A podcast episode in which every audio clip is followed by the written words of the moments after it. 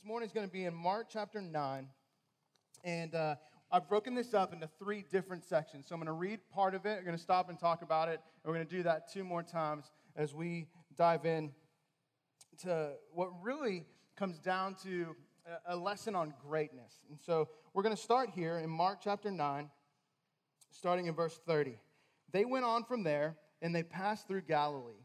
And he did not want anyone to know, for he was teaching his disciples, saying to them, The Son of Man is going to be delivered into the hands of men, and they will kill him. And when he is killed, after three days, he will rise. But they did not understand the saying and were afraid to ask. So let's stop right there for a moment. One thing that, that helps us is that the context of this passage is incredibly significant. The chapters in Mark that lead up to this are like the greatest hits of Jesus. You've got feeding of the 5,000. You've got Jesus walking on water. You've got Jesus healing the sick.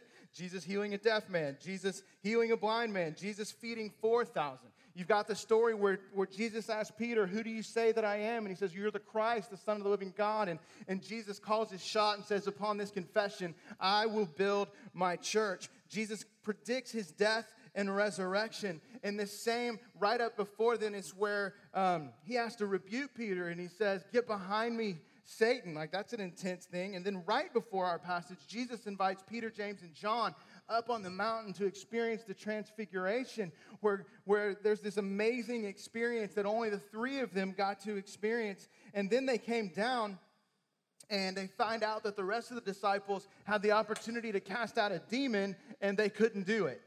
And so we have this, this kind of up and down. We've got great things happening. We've got some strong rebukes. We've got these amazing miracles. And then what we see happens here in Mark chapter 9 is that Jesus starts his last and final journey. This is the beginning of the trip that will take Jesus to the cross. And so there's an urgency right? There's an urgency to Jesus' words. There's a focus to what's happening, and it's incredibly significant. Here we are a couple weeks out from Easter, and so we understand kind of as things are pointing there, we know nobody wonders what Easter's about. We, we have a focus that we know that we're going to be looking at the death, burial, and resurrection of Jesus. Well, this is the first time Jesus knows that it's coming, and he's telling them the Son of Man is going to be handed over into the hands of men to be killed. And so that's where we pick up here in Mark chapter 9 and in verse 30, it says, oh, sorry. He said that the first thing I want us to see here is he said he doesn't want anybody to know. Now, doesn't that sound kind of hypocritical and contradictory? Like we're supposed to be preaching and teaching and, and sharing the good news, but we get to this in Mark chapter 9 and it says Jesus was, trying, but he didn't want anybody to know. Well, the reason for that is that it was strategic. It seems confusing, but it's really important. The first thing I want us to look at is that there's more to a relationship with Jesus than just being a part of a crowd. There's more to relationship with Jesus than just being a part of a crowd.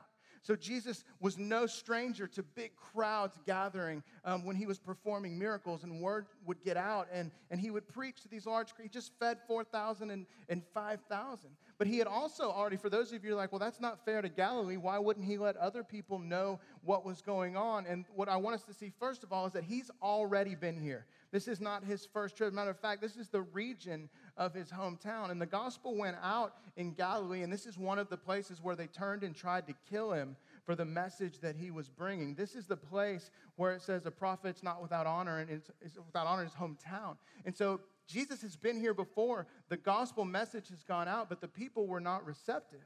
And so Jesus had the freedom on this trip to not repeat that. And he had another thing in mind, and that was this he needed to spend some close time with his disciples. He needed to not meet in a big crowd. He needed to get them one on one, two on one, three on one, or, or, as the 12, he had some teaching that needed to be done. If our experience, if your experience as a follower of Christ is only happening in crowds, I want to invite you to something more because there's a much more intimate way to be in fellowship with Jesus. Crowds are great, and it's so exciting to worship together and to, to share corporate things together, but there's more. It's not just about the crowds, there's an intimacy to Jesus. There's a smaller, more focused relationship of getting to know him. Scholars think that picking up in the next passage, that the setting is actually Peter's house.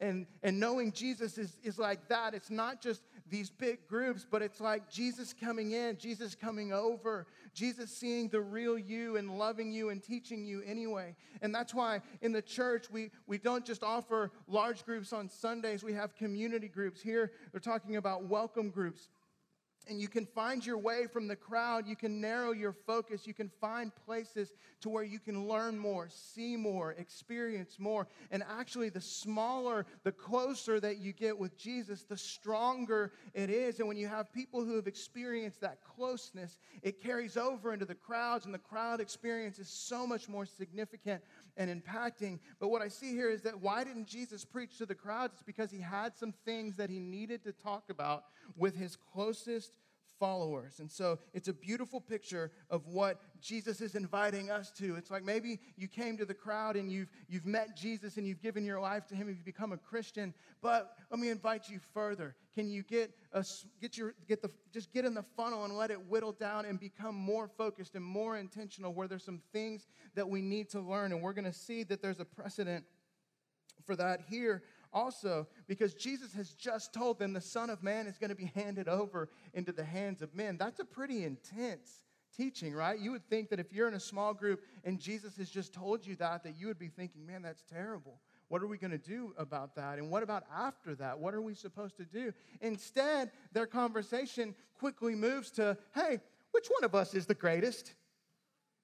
Who do you think? Is it me or, or is it you? And at the end of that, we just see they didn't understand. They didn't understand what Jesus was talking about. And instead of stopping to ask questions, they just moved on and started focusing on themselves. The thing here I want us to see is that it's okay to have questions. It's okay to see things in the scriptures and go, I don't know if I understand that.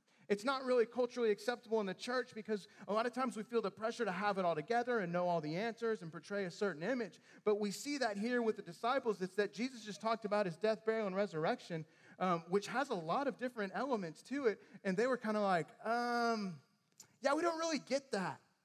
Who's the greatest? Instead of going, hey, Jesus, we've got you right here in this room. Could you tell us more about that? Could you help us to understand what's going on. And it's a mistake that we don't have to repeat. When you see something in the scriptures that, that you're confused by or that, that you're maybe even uncomfortable by, you're like, that's I've never heard anything like that. A smaller community gives you the space to go, could you tell me more about that? And you won't be judged, you won't be condemned. There's nothing wrong with having questions about what Jesus has said. The Greek verb they use there is that they were continuing to not understand. They were continuing to not understand. You and I don't have to be in that same position. That is why we're here to encourage each other, to help each other know more, follow more closely, and experience all that there is in this life of following Christ. So, the first thing I want us to just, just believe is that there's more to being, there's more to a relationship with Jesus than just being part of the crowd. So, let's move on to the next section. And they came to Capernaum, and when he was in the house, he asked them, What were you guys discussing on the way? Does this just sound like dad and some kids? We've got three teenagers, like, Hey, what are you guys talking about there? Nothing. They say nothing because they know that they're going to get busted for whatever it was they're talking about. But they kept silent, for they were on, for on the way they had argued with one another about who was the greatest. And he sat down and he called the 12. He called a family meeting, right? He's like, okay, family meeting, let's talk about this. And he sat down and he said to them, If anyone would be first, he must be last of all and servant of all. And he took a child and put him in the midst of them, and taking him in his arms, he said to them, Whoever receives one such child in my name receives me, and whoever receives me receives not me, but him who sent me. And so they were arguing about who was the greatest. And here's maybe why. Three of the 12 just got to go on this amazing encounter with Jesus to witness the transfiguration. When they came back, the other nine had the opportunity to cast out a demon and they couldn't do it.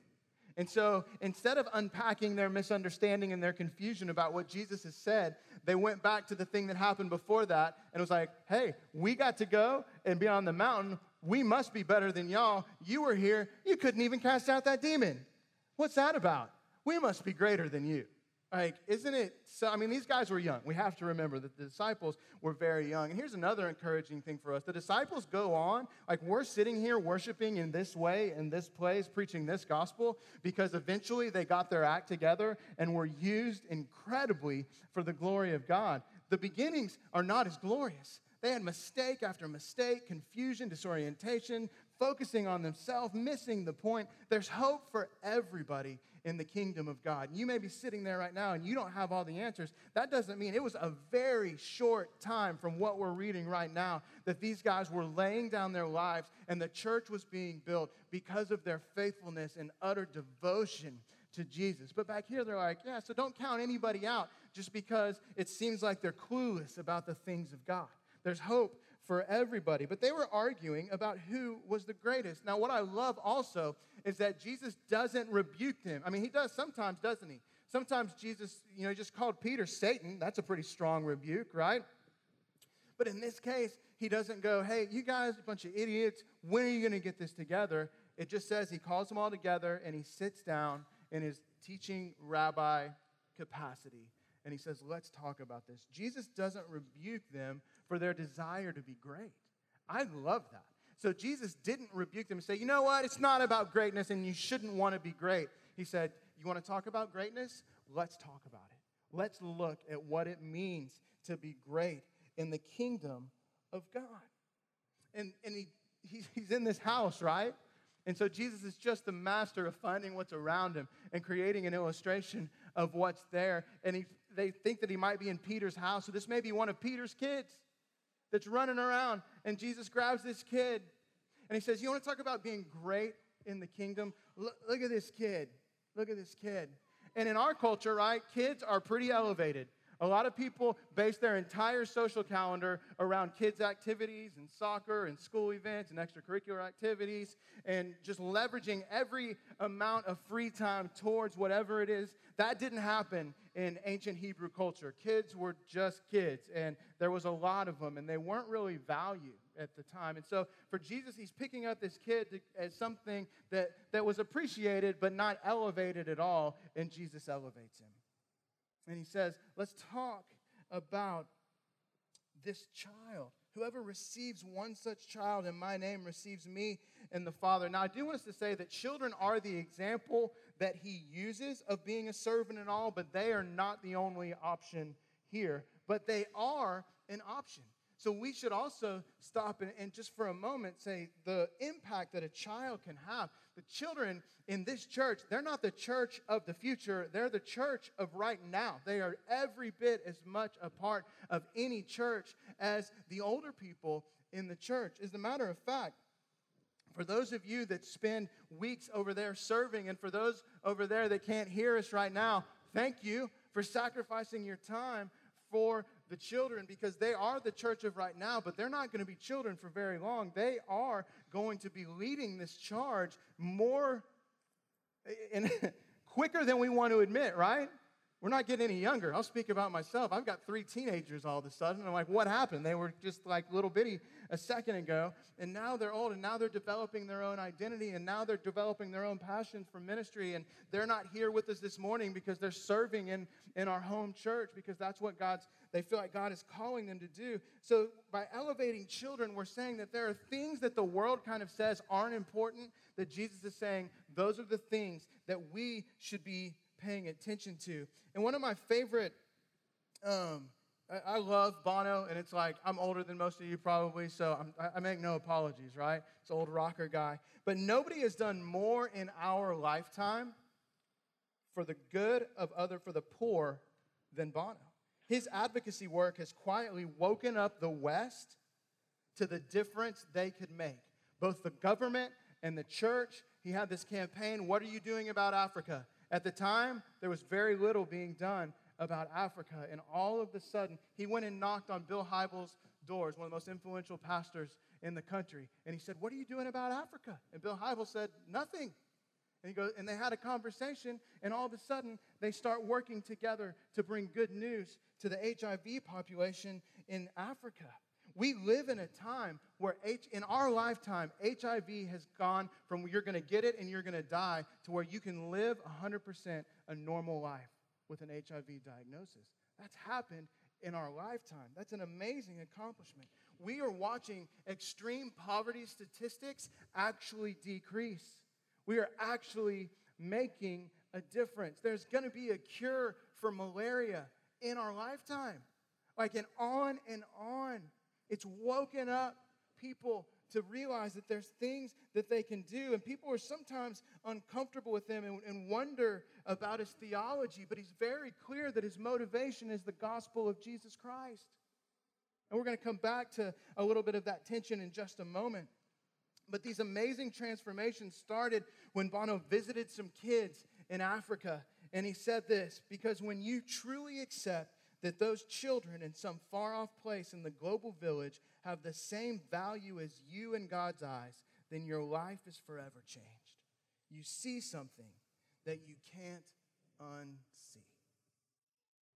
Looking into the eyes of these desperate children woke something up into him about the value that they had. And this, I think, like Jesus is saying this to value what is unvalued. And the reason that we should do that is that it could just have easily been you or I born in a remote village in Africa. There's nothing that you did, there's nothing that I did to be born where we were born, to experience the affluence of America. And I'm not saying we should feel guilty about that. Some people want to make you feel guilty about what we have and, and that we can write checks. We didn't choose it, God placed us here. It's something, it's our responsibility to live faithfully in the context that He's called us to live. However, we can also be mindful of the vulnerable people that are out there, the people that nobody's speaking up for. And it's not just kids in Africa, it could be lonely people at the place where you work or you go to school or, or people you drive by or people you live by. And so remember, the example is the child, but that's not the all that Jesus is talking about. Otherwise, we would just all pack it up and serve kids every day,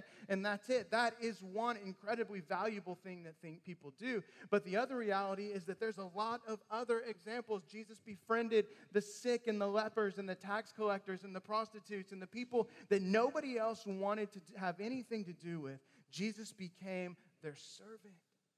And that's the picture that, that Jesus is, is trying, trying to paint. And that those things, when we give our lives serving those people in vulnerable places that nobody's advocating for, we'll find that God uses them to transform us. He uses them to transform us. And I'll talk about kids for a second. Some of our most significant experiences in ministry as followers of Christ have been because we empowered our kids to be heard, because they challenge us. They open doors that we never would have opened at the swimming pool when they're two years old, meeting people who were separated from the church and, and being ridiculed for their relationship, eventually restore their relationship with Christ and go on to serve Him beautifully. Why? Because my two year old wanted to go say hi and they're lifelong friends of ours today. When, when they're at the playground and they come out with a new friend, don't count out the fact that God may use you to lead that family through a process of adoption.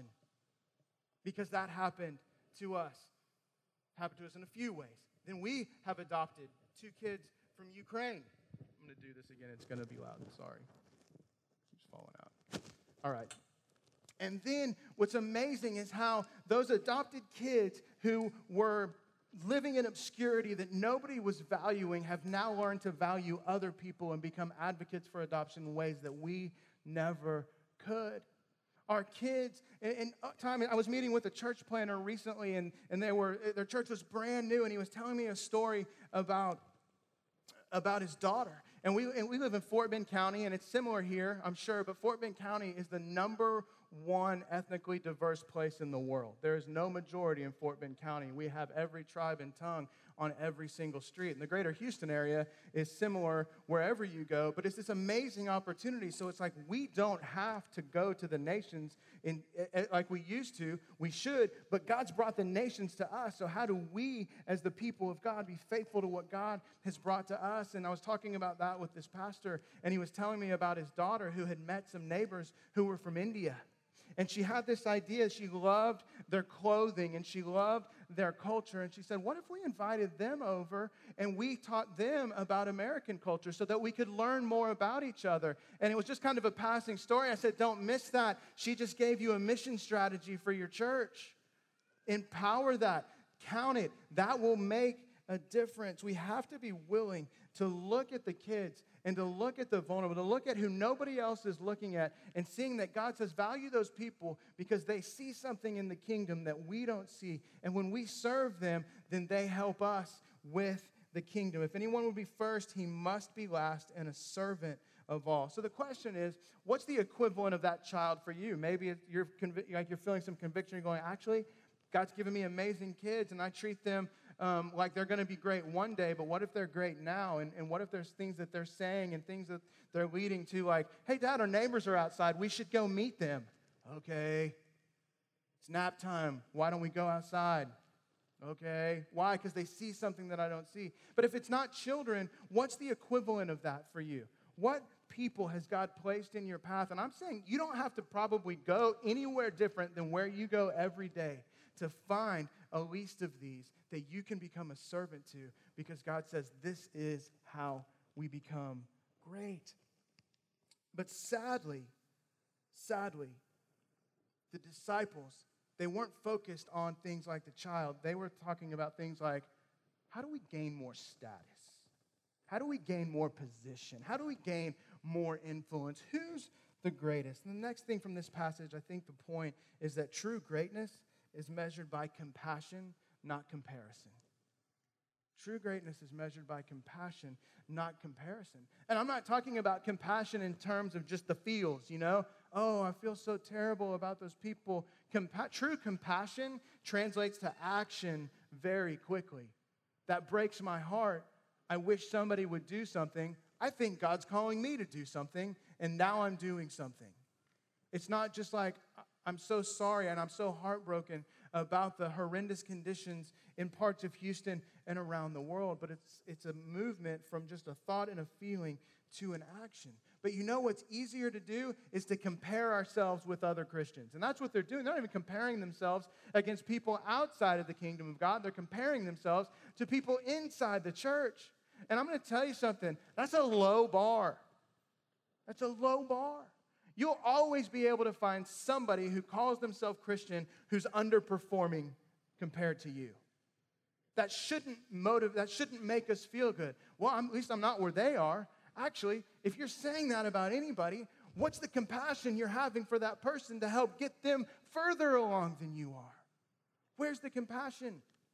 Where's the motivation becoming action to become a servant of all? Not looking to other people and saying, oh, essentially, they're my servant. I'm so much better than they are.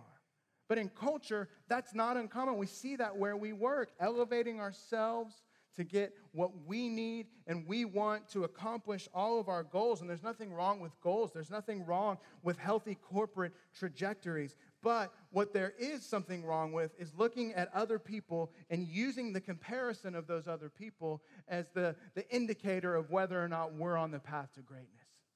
Because Jesus is showing us very clearly here that true greatness, it's not about comparison. It's not about looking at somebody else and evaluating whether we're higher or better or more holy than they are. The measure here is what are you going to do about this child? What are you going to do about the people that God has placed in front of you? And here's the amazing thing about it this heart for compassion and it's not like obligation. And it's not like, you know, doing good because we feel guilty and we want to do something to make us feel better about all that we have. We're not talking like, is it, it's, it's fine to buy Toms. It's fine to buy Noonday. It's fine to do all these socially good things. But that is not necessarily you being moved to action. That's helping somebody else be moved to action. That's investing in something. But I'm talking about personally relationally. There's something that God's preparing for you. There's an oppor- your life matters so much. You bring something unique to every situation, and there's a relational part for you to play in the kingdom of God by the compassion you have for another person, for another person. And this is the thing we worship a unique God. There's no other faith system where the God had compassion for the people and came to dwell among them. He left heaven and came to us. That is a unique attribute of the God that we worship. Every other faith system is here's God, see if you can get there by doing this, this, this, and this. So, what we see is that we have a God who was compassionate, who left heaven to come and dwell among us because we were the least of these that needed a Savior, that we needed help for our sin, and God came to us. So, because we worship a God that does that, it's in our nature to also do that. Not so that God will love us. We don't do all these things to gain His approval so that we can be say that we're faithful, but we're faithful because we believe in a God who is faithful to us, and the overflow of knowing knowing Him personally is that we see things we didn't see. We're motivated to action. We're having compassion. And if we're comparing just ourselves to, to other people in the church or to, to other churches, we're looking at the wrong thing. Our measure for greatness is our movement to compassion. How are we caring about the people that nobody's caring about? When we see that God does that for us, it's our joy and our delight to do that for the rest of the world. He's not asking us to do anything that He didn't do first. And He empowers us to have that same impact on the world. All right, let's get this last section. In verse 38, John said to him, Teacher, we saw someone casting out demons in your name, and we tried to stop him because he was not following us. But Jesus said, Do not stop him for no one who does a mighty work in my name will be able soon afterward to speak evil of me. For the one who is not against us is for us. For truly I say to you, whoever gives you a cup of water to drink because you belong to Christ will by no means lose his reward. I'll never forget the first time that I went to Africa. I was scared to death. Like, I was so intimidated by this. Only the, the super holy Christians are the ones that can go and serve in Africa, and what's it going to be like? And I, I was really anxious about it, but I felt very strongly that God was saying to go. And, and so I went, and, and I got to be a part of a pastor's conference, and we got to, to visit some of the business projects that our organization helps facilitate. And, you know, you go on a mission trip for, for how you're going to help people who need help, right? But then here's the thing when, when you get invited into literally their mud hut and they feed you better than they've ever eaten themselves, you receive something that you never saw coming and it changes the way you it changes it's changed the way i think about everything. How could somebody who has nothing, who eats rice and beans in a mud hut every day, feed me chicken and cabbage and rice and beans and greens. A feast so much I couldn't even finish it. And I walked out of there broken. Broken because they put me to shame. And I realized that somewhere in my heart, I didn't see it like Bono said. I didn't see it that they're valued like I'm valued. I thought they were valued because I'm going to come and, and share what God's given to me. It didn't occur to me that the people that I thought needed my help, I actually needed theirs. And I, I look here at this passage, and, and it seems like most of the other times you hear about a cup of cold water, you think about what you need to give in Jesus' name. But what you see here is Jesus is teaching them about what they need to receive in Jesus' name. We can't, comparing makes it think like we have all the answers and people have what we need. But the truth is, is that in the kingdom of God, there's all kinds of people and it takes all kinds of people to represent the God that we worship. And so it's not just that, that we can educate them and we can help them, but we have things we need to learn from them. And if we're not serving them, we'll never experience the power of that reality. Jesus is showing them that it's not about giving and working and what you can do for greatness, but putting yourself in a position to be receiving from people as well because it's mutually beneficial. I love it because the disciples are just so incredibly like if you were writing a holy book about the greatest people to ever live, you would not have included the disciples in that book. It's one of the ways that we know the Bible's authentic and true because it, it puts all these warts in there. Why would you put that? We're trying to reflect the glory of God to a dying world so that they can experience eternity with God. But then we've got these stories about these guys who never get it right. But we see here that Jesus is leaning into them and, and he's saying, Here's where, let me let's talk about greatness. Here's the measure compassion, not comparison. And then instead, again, of them going, Father, thank you for teaching me that. I need to make some changes to align with your good, pleasing, and perfect will. Instead of that, that's fun. Instead of that, instead of like owning it, right?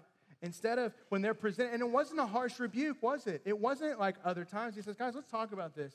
Let me tell you what's really important this becoming a servant of all, becoming the last of all. This is how we measure greatness. And they don't go, we're in.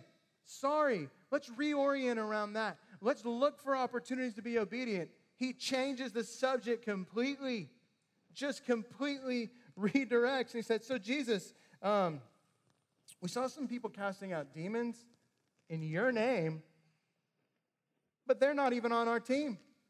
What are we going to do about that, Jesus? So, what are they still doing? Comparing.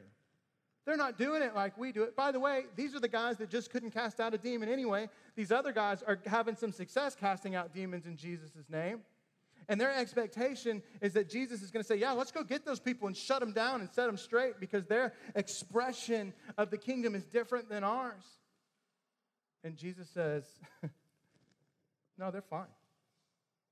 They're fine. See, that we have this tendency when it heats up in our own kitchen to start looking at what other people are making. Because it's a lot easier for us to poke holes in what other people are doing than to admit the deficiencies in our own spiritual life. And the invitation, I think, here is it's okay to have made mistakes. It's just not okay to keep making them and act like you didn't know you were making them. We have the invitation here to be taught by the King of Kings, going, Here's what you need to know. Here's what I've done for you, so you have an example. Not only that, I'm giving you the power through the resurrection to accomplish all this in the same way that I did it. So here's what we're moving for. Here's the greatness that we want for compassion. And then here they're still comparing. And I think that, that we have to understand this last thing. True greatness appreciates kingdom collaboration. True greatness appreciates kingdom collaboration. I've, I failed this test one time from a mentor, and we planted a church and led it for 10 years in San Marcos, Texas. And early on in our time there, um, we had a meeting, and he said, How many churches are there in San Marcos. And I was like, mm, you know, 70? Sorry, my ring keeps popping that thing. Uh, 70? And he goes, There's one church in San Marcos, Texas. Again, I misunderstood. And with that information, I had the opportunity to keep going around acting as if there was all these different churches, but that I thought mine was better than all of them. Or I could look at what the other contributions in the community were for the kingdom of God and celebrate them. And instead of trying to elevate what I was doing, we could start working together to accomplish more for the kingdom in our community. True greatness isn't threatened or intimidated or jealous by other good work that people are doing. Jesus, the disciples are trying to go there. Hey, shouldn't we get the credit for that? Shouldn't that come through through our group? And Jesus goes, "No. If they're doing this in my name, I get the glory for that. That's good. Just let them be. And it's like a follow up could be now let's talk about our opportunities for compassion. True greatness appreciates kingdom collaboration. Everything that happens in the name of Jesus is a win for the kingdom. Are you okay? Am I okay? Some of you may have burdens that you're praying for and that God would save this person or heal this person. Are you okay if somebody else gets to lead them to the Lord? Are you okay if somebody else gets to carry your prayer into completion? Are we okay that God is using other people as well? It's not better or worse or elevated or, or devalued. It's just that God's using different people to do different things, all for His glory in different places. And He's very clearly responsible for defending His own name. He's okay, He can take care of Himself. And He said, The strongest testimony that we have is that the world would recognize the love that we have. And when he's talking about for the church, he's not just talking about the people in the room, but the people in different fellowships. And it's never been easier with Twitter and Facebook to, to point out the flaws and to be critical of the way other churches or other denominations or other, you know, pr- pr- different expressions of the same beliefs that we have, we can look at those and we can point them out and go, they're doing it wrong, they're doing it wrong. And that's exactly what was happening here. But the Bible says if you have a problem with the way that another follower of Christ is doing something, that you have the privilege to go to that person and go, why are you doing that? Instead of going condemning and judging without even having all of the information, we should go and we should have a conversation. It's okay to go, I'm not sure that sits right with me. I, understand the gospel to say this, what's happening there. But what the Bible says is we should go and find out more and ask questions, not just tweet about it, not just blast out how they're doing it wrong. We have to be careful because we understand that there's an awful lot of people in our world that need the gospel, and we're probably not going to get to all of them, which means we need the rest of the kingdom to pull their way and to be doing things differently than we're doing it. And we'll get these people that God's assigned us and given us the opportunity, but we need help. We need to work together. Being a servant to all means we're not threatened, we're not jealous, we're not insecure about other Christians or other churches. Jesus is encouraging He's encouraging somebody, the disciples are going, That's blasphemy. And Jesus goes, No, it's not. Now, I'm not saying there's not blasphemous things that happen and that we shouldn't be on guard. We should. However, we need to be careful that we're not known more for our criticism and critique and comparison for other things in the kingdom of God. What we can be known for is our compassion to a world in desperate need of Jesus. Greatness is becoming a servant. It's easy to look at other people and elevate ourselves. It's hard to live a life of compassion. One is the way to greatness, and one falls incredibly short. Greatness gets close. It, uh, it's not content with the crowd. It draws near to Jesus. Greatness asks questions. I don't understand that. I need to learn more. Could you help me understand more about that compassion? Greatness is then moved to compassion. Greatness collaborates, and greatness is becoming a servant to all, just like Jesus did for us. So this morning, in any room, on any Sunday morning, we've got people. You could be anywhere in your walk, in your faith. Some of you in this room, you may be checking it out and you may be thinking, this is interesting to me. I like the way it feels here, and, and the people are nice, and I know something's missing from my life, but maybe you've not come to the place where you said, that Jesus is what I am. I'm just feeling compelled to believe in him and to live this way. If that's you this morning, I just want to invite that to be a good question that you can ask. Is today the day that maybe you've seen enough and you felt enough that you're like, that God, that compassionate God who loves like this and speaks like that, He's calling me and I want to be a part of this. And today is the day that I consider that, that God's calling me to be a Christian. If that's you this morning, man, everybody who's already a follower of Christ has been there. Welcome. I'm glad you're here. I'd love to talk with you afterwards if there's any questions you have about God or the kingdom.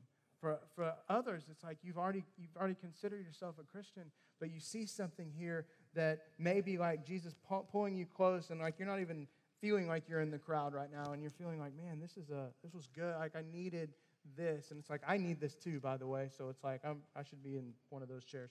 It, but we experience this that God's teaching us and helping us and to develop more of a heart for compassion. And if that's you, that's something that you can respond to by going to one of the leaders of the church and saying, How do I move forward in this? I've got these questions. I want to resolve those and I want to be faithful. And, I, and then what about maybe you've already got an idea as we're talking about a vulnerable people or somebody in need of attention. Maybe it's a child. Maybe it's um, somebody who's sick. Maybe it's somebody who's just really lonely and you feel the Spirit just going, hey, that's something that you can do tomorrow. Don't, don't miss that. That's incredibly significant. That is you living on mission just as much as somebody selling everything and moving halfway around the world. If the person that God's calling you to is next door, that's a very short mission trip and it won't cost you anything but a little bit of time and considering them more important than yourself. It's something that we can do. And then if we feel like, man, I've gotten to a place, and I, I have a critical spirit of my own. I've had to fight against this the older that I've gotten, and, and I've had to be served by people that I would have thought are on a different team in order for it to come home for me. But if all we're doing is putting other people down, thinking that that's making us more holy, that's something that we can confess and repent of as well. So we just see that God is inviting us to greatness. Greatness may look different than we thought. Kingdom greatness. There's more than a crowd. It's not comparison, it's compassion. And we realize that we're a part of something much bigger that God is doing, calling people into his family and into his kingdom.